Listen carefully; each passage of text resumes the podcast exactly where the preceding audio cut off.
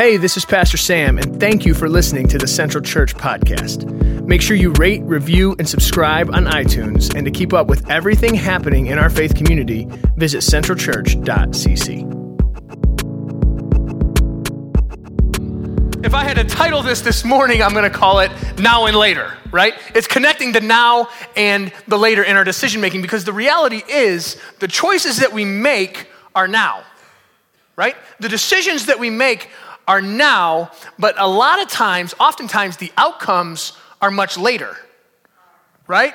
We make, we make the decisions now, but then the outcomes are later, and they affect us either, either positively or negatively later, right? Uh, for instance, our teenage years, they really affect our 20s, right? The, the choices that we make in our teenage years really set us up for how we live out our 20s, right? Our academic choices in high school really determine what college we get into, what we study in college, and how all that kind of plays out, right? Our friend groups in our teenage years and in high school and middle school, that kind of determines what we're into, the kind of music we listen to, the way we dress, because our, you know, show me your friends, I'll show you your future, that whole thing. So the friends we make in our teenage years are very, very important, and they set us up for our 20s. And then in our 20s, we make some of the biggest decisions of our lives. And a lot of those repercussions and recourses don't take place for years to come, right? In our 20s, this is where we decide where we're going to go to school, what we're going to study, right? Many, and, and so we pick a career path that hopefully is going to set us on a trajectory for many, many years to come. And so the decisions are now, but the outcomes are later, right? Many of us, we meet our spouse in our 20s. Don't you wish you could have the wisdom of your 50s brought all the way back to your 20s when you meet your spouse? I mean, it's crazy how much of a huge life decision that is, and we make it be, a lot of times before we're like 25, and we all know that our brain doesn't really kick in until we're 25. No offense to most of the people in this room, but that's the reality of it. It's crazy.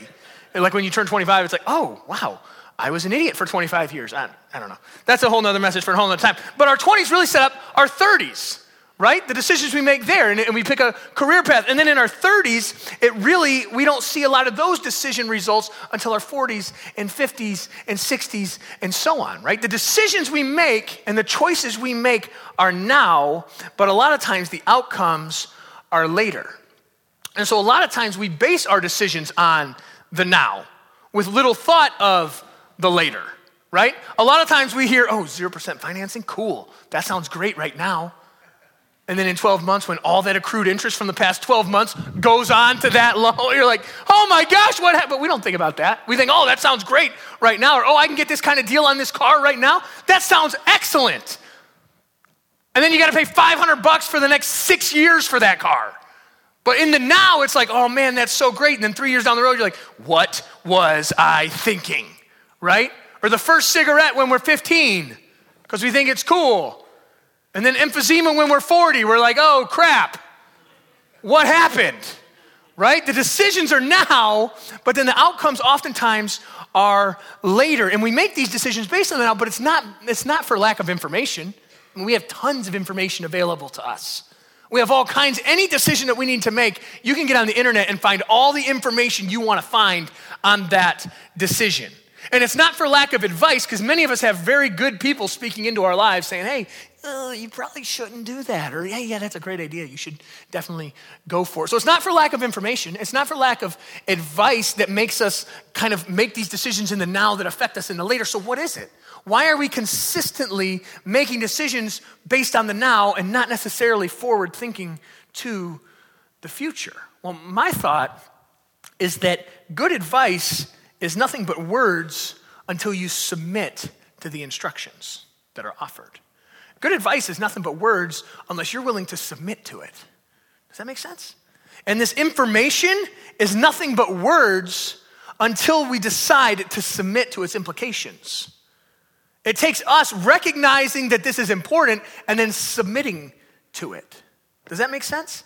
And oftentimes, especially in our culture, submission is not like the cool thing. It's like, oh no, I got my rights and I got this and I got that and I don't have to submit to anybody. I'm a grown man, I can do what I want right?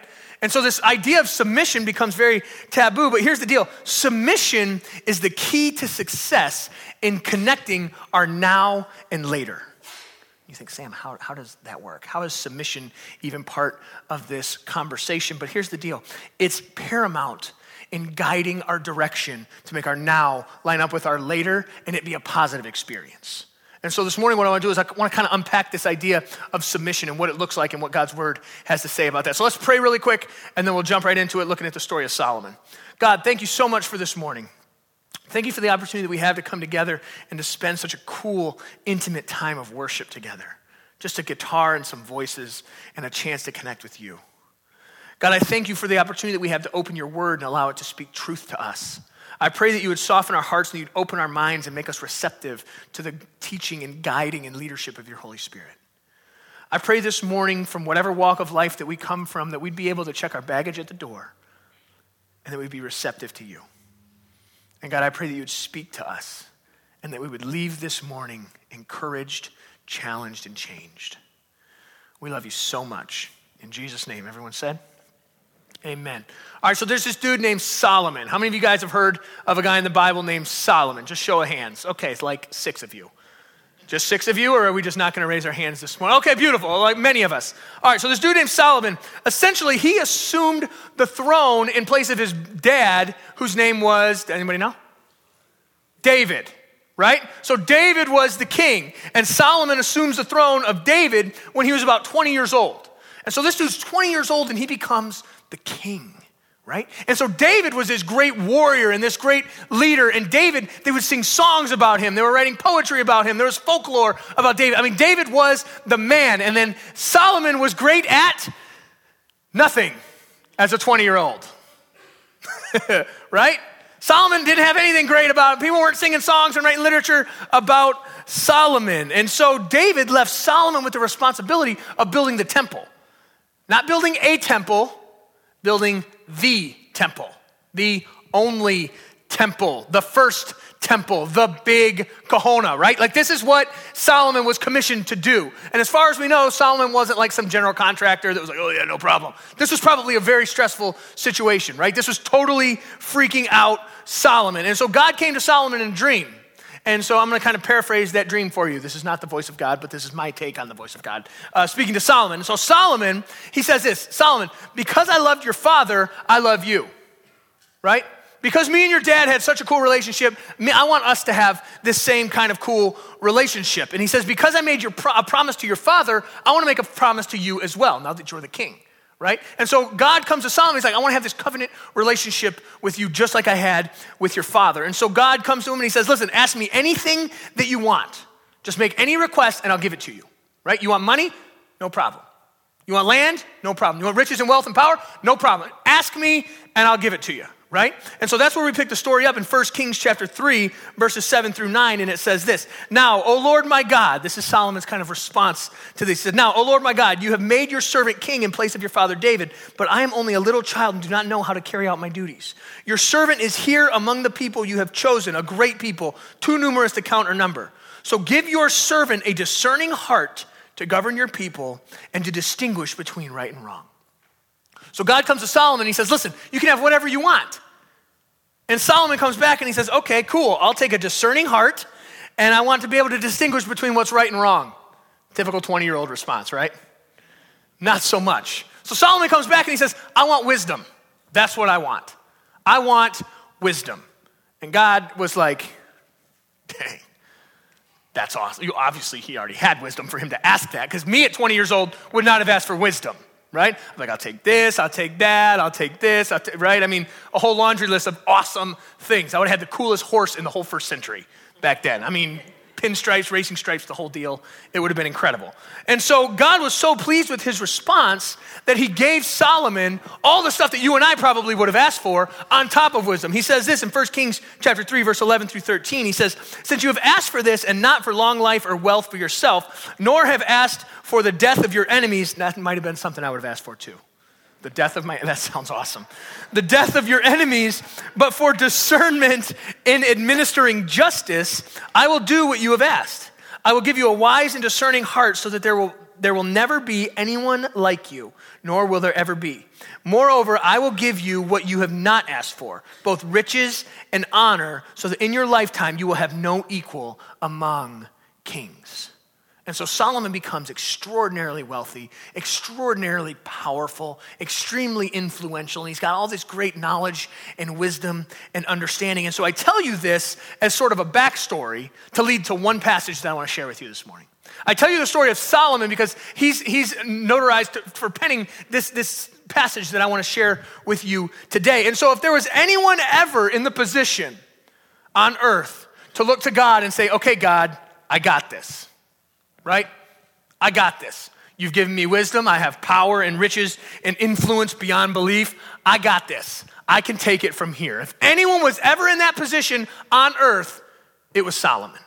Solomon was the guy that could say, I can call my own shots. I can make my own decisions. I can drive my own ship. I'm leading this thing called life. I got it. God, you go to the break room and have a smoke, right? He, ignore that last part. If anyone could ever say that, it would be Solomon. And so that's not the tune, though, that Solomon is singing, right? Solomon comes and he tells anyone and everyone who would listen in Proverbs chapter 3, verse 5, he says this Trust in the Lord with all your heart and lean not on your own understanding. Trust in the Lord with all your heart and lean not on your own understanding. And this is so basic.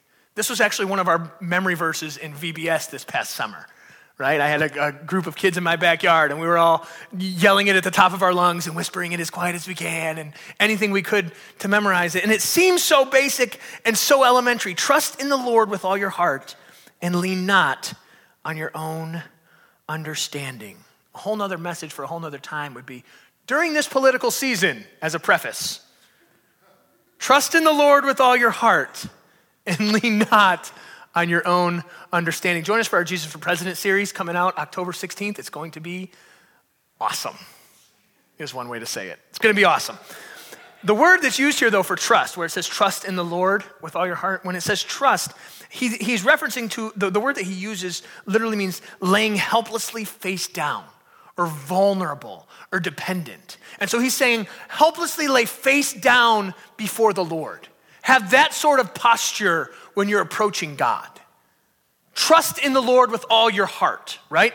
And then he says, lean not on your own understanding. The word that's used here for lean means to prop something else against something else to be or be supported by. So essentially what he's saying here is he's saying, lay face down before the Lord in a completely dependent posture upon him.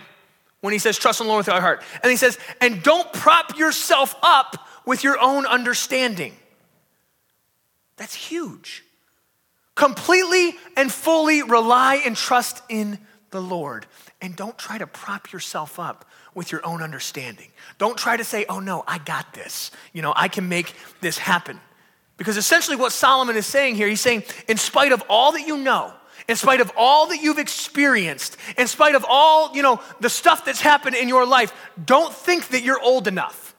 Don't think that you're wise enough. Don't think that you're smart enough. Don't think that you're experienced enough. Don't think that you are careful enough to be able to lean on your own understanding.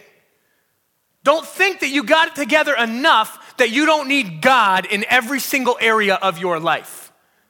Don't get to that point. Don't think that you have enough degrees. Don't think that you have the right job title, that you don't need to be propped up by God. He's saying, trust in the Lord with all your heart and don't prop yourself up with your own understanding. The wisest man to ever live, with this divine wisdom, gives us two imperatives. Trust in and lean not. And in the very next verse, he kind of continues the thought.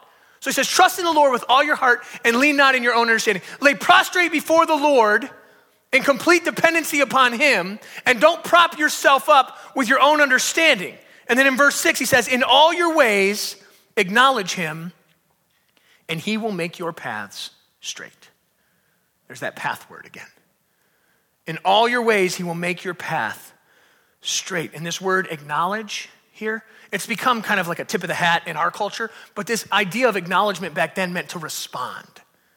So he says this, essentially. He says, lay prostrate before the Lord, bare your soul to him, trust him. Take on a, a, a, a, dependency upon Him. Trust in the Lord with all of your heart. And don't prop yourself up with your own understanding, but in all your ways, respond to Him. And if you do this, He will make your paths straight. And we're talking about these storytellers, and we're talking about these journeys, and your direction determines your destination. And we're talking about, you know, the daily disconnect, and we're talking the now and the later. How do we make it from now to later in a straight line?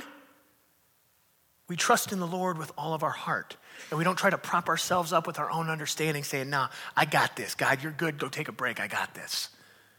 And we respond to Him in all of our ways, not just some of our ways, in all of our ways. In our dating ways, we respond to God. In our marriage ways, we respond to God. In our entertainment ways, we respond to God. In our morality ways, we respond to God. In our education ways, we respond to God. In our professional ways, we respond to God. In our financial ways, we respond to God. In all of our ways, respond to God. And He will make your paths straight. And so the decisions that we make now affect our later. But if we acknowledge God in every step of the process along the way, it says that He will make our paths straight. So that the decisions we make now will have a positive impact later. And so when we show up 20, 30 years down the road, we're not going, dang it, what did I do with my life? We're saying, heck yeah, I trusted in the Lord with all of my heart. I didn't try to prop myself up with my own understanding. In all of my ways, I responded to God, and my path has been straight. And I've gotten to where I want to go. Does that make sense? And so th- when, when Solomon's saying this in Proverbs, it's like poof, explosions in our brains should be going off, saying, This is unbelievable. This is, I mean, this is, this is so powerful. And then, but then we kind of come at it and we say, okay, well, we're talking about God here. Why didn't God just make it like a GPS system? You know? Like, why do we have to stop and ask for directions all the time? Why can't it be, okay, Sam, you want to get to here by this age and then there by that age, here's the coordinates, make it happen, right? It's like, why, uh, God doesn't work like a GPS. And for some of us, that's very, very frustrating, right? Because we like the way the GPS works. When my wife's phone dies, she almost can't make it home because she's so dependent on the GPS. I mean, it's true. And I believe like many of us are, are that way as well. We got this GPS mentality, and so we're like, well, God, why didn't you make it like a GPS? But here's the deal this is so clutch, this is so key. It's not only about the destination. Do you hear me? It's not only about the destination, it's about the process and the journey to get there. This life is not only about getting to heaven. Newsflash. It's about the relationship and the process all the way there. God's not wanting you to get from point A to point B and says, See you when I get there. Here's the MapQuest printout. That's not the way that it works. He wants relationship. He wants us in a constant posture of dependency. He wants us to consistently trust in the Lord with all of our heart. He doesn't want us to prop ourselves up with our own understanding and say, I got this. I see my eyes on the prize. I see the destination. I'm going for it. He says, don't prop yourself up with your own with your own understanding. And he says, in all your ways, at every turn, at every exit, at every notch in the road, at every fork in the road, in all your ways, acknowledge him, respond to him consistently, consistent communication and relationship, and he will make your path straight. Does that make sense? It's like, it's like the antithesis of when we go on a road trip. He wants us to stop and ask for directions every five minutes.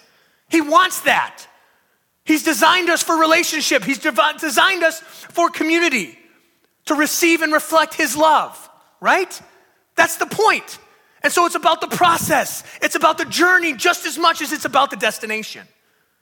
So many people are walking through life saying, Oh, I'm just waiting to get to heaven. Hallelujah, glory to God. Just waiting to get to the forever by and by. That's not it. It's not a GPS destination. It's a process, it's the journey, it's the relationship.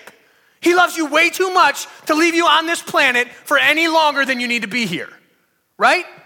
Oh, but he just, I just want to get to heaven. If he wants you in heaven, you'd be there. He has you here for a reason because this part is important too. And so it's important for us to consistently remain in this posture of dependency and to not prop ourselves up with our own understanding. Oh, I'm going to buy a car. I don't need to ask God. I'm just going to buy a car. You're propping yourself up with your own understanding. Oh, I'm going to relocate. I'm going to move. I'm going to buy a bigger, nicer house. I'm going to get this new thing or that new thing with my finances. It, stop propping yourself with your own understanding. Acknowledge Him in all your ways, everything that you do. And then the decisions you make now, now that you've consulted with Him, are going to get you where you need to go later. It's a forward thinking mentality. And it's outlined in Proverbs chapter 3, verse 5 and 6. Solomon says, guys, this is the way to do it. This is how we do it. It's essentially what Solomon is saying to us right here, okay? In Proverbs chapter 3, verses 5 and 6. I didn't plan on doing that, and I shouldn't have done that because now that's forever in the podcast. Um, that's bad. But the reality is, listen, the reality is, is that many of us have been playing the Jesus game but skimping on the relationship part. Many of us have conducted ourselves with this idea that, oh, I go to church and I'm saved and, and I'm sanctified and filled with the Holy Ghost and everything's going to be good and I'm just going to get to heaven one day. Can't wait to be with sweet Jesus. And we're playing the Jesus game, but we're skimping on relationship. He's standing there saying, uh, hello, hey, I'm here right now too. Like, hey, hello, right?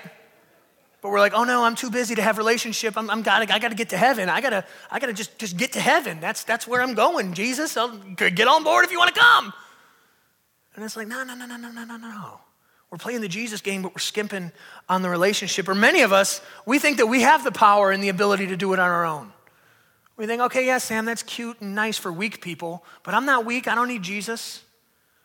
You know, I'm, I prop myself up with my own understanding. But yet we don't have a lot of thinking between our decisions now and how they affect us later. And how our direction determines our destination, not our prayers and our hopes and our wishes and our dreams and all that stuff. It's our direction. And so we think we got this on our own, but we don't. If anyone was in that position, it was Solomon. And he was like, nah, man, you got it all wrong. That's not how you do it.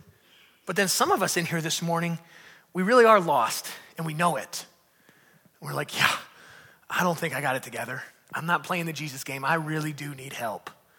I'm ready to ask for directions. I'm ready to move forward with Jesus and stop trying to navigate these seas by myself. Many of us are in that position. We're finally in a place where we can submit and we can live in a posture of dependency. And so this morning, what I want to do is I want to invite Leo back up here to kind of lead us in just a, a, little time of response. Because if you're in here this morning and you fall into those categories, I want to challenge and encourage you to do something about it. If you're in here this morning and you're hearing for the first time that, oh my gosh, it's not just about getting to heaven, but it's about this life too, and that Jesus wants relationship with you, not just you to arrive at the GPS destination, if you're hearing that for the first time, you're probably thinking, holy crap, what do I do? Well, if that's you, what you do is you start talking to Jesus. You say, God, let's do this thing. I want relationship with you. And then if you have questions beyond that, come talk to me, come talk to Chris, come talk to Bob, come talk to us. And we'll try to point you in the right direction. But ultimately, you know, obviously, it's up to you to carry out that relationship. Some of us in here this morning were like, you know, I have made some pretty major life decisions in the recent past. And I'm continuing to make major life decisions. And yeah, I don't really seek God about it. God's more of an afterthought rather than the go to. And so maybe you're kind of thinking, oh man, maybe I should shift my perspective. Maybe I should shift my thinking. Maybe I should respond to him in all my ways my work ways, my financial ways, my family ways, in all my ways. I'll respond to him and he can make my paths straight. Or maybe you're in here this morning and you're saying, Yeah, yeah, I'm, I'm totally lost. I need some help. I don't know what decisions I'm making now, and I don't know where they'll lead me later. I'm just a jumbled mess. And I want you to know we say this around here all the time, but following Jesus makes your life better and it makes you better at life. And so I would encourage you to follow Jesus. I would encourage you to join us as we follow Jesus. Get involved here and let people speak into your life. Allow this community to impact you and to walk the journey with you. And if you haven't met Jesus, it's very simple. It's a conversation where you say, Hey, Jesus, my name's Sam. You already knew that because you're Jesus, but hey, right? It's saying, Let's do this. It's not no special words, no special hocus pocus. uh, drawn out whatever. It's just saying, God, I want to do this with you, man. And I want you to do this with me. And let's make this happen. It's a decision that takes a moment, but then it's a journey that takes a lifetime. And it's not about a destination. Destination's part of it, but it's also about the journey. It's about the relationship. And so if you're in any of those categories this morning, I want to give you the opportunity to respond to God. You can sing the songs uh, up there, or you can just stand there and be quiet and have an internal conversation, or you can have an outer, external conversation. Just God, dude, I'm here. Hey, let's do this. But I want to give you the opportunity to do that this morning. So let's pray together. God, I thank you so much for your word. I thank you so much for the truth that's found through Solomon, for the truth that's found in Proverbs. God, I pray this morning for those of us who have been propping ourselves up with our own understanding that we would realize our need for you. God, I pray for those of us this morning that have been playing the Jesus game, minus Jesus, that we would recognize and we would take up a, a posture of dependency upon you. And God, for those of us who are completely lost and need you, I pray you'd send your Holy Spirit to wrap your arms around us and embrace us this morning. God, we thank you for your truth in Proverbs that says, Trust in the Lord with all your heart and lean not on your own understanding. And in all of our ways, we will acknowledge you and you will make our paths straight. We love you, we praise you, we adore you. And we thank you for the work that you're going to do this morning in our hearts, in our lives, in our faith community. Name.